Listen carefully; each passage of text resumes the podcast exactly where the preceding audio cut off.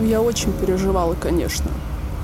Звонила ему, просила, но он просто забрал деньги, забрал свою часть наследства после смерти отца и ушел.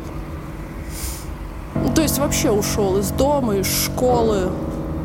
Он в латышской учился, но это, так знаете, проблем с этим никаких не было. Он вообще хорошо находил общий язык с людьми. Никогда нигде не попадал в конфликты. С отцом только не ладил. Даже на похороны не хотел ехать. Поэтому с Федором они там даже почти подрались. У них вообще, конечно, отношения жили не как братья, а как враги. И несмотря ни на что, он же... Я же простила его потом. Даже после автозаправки.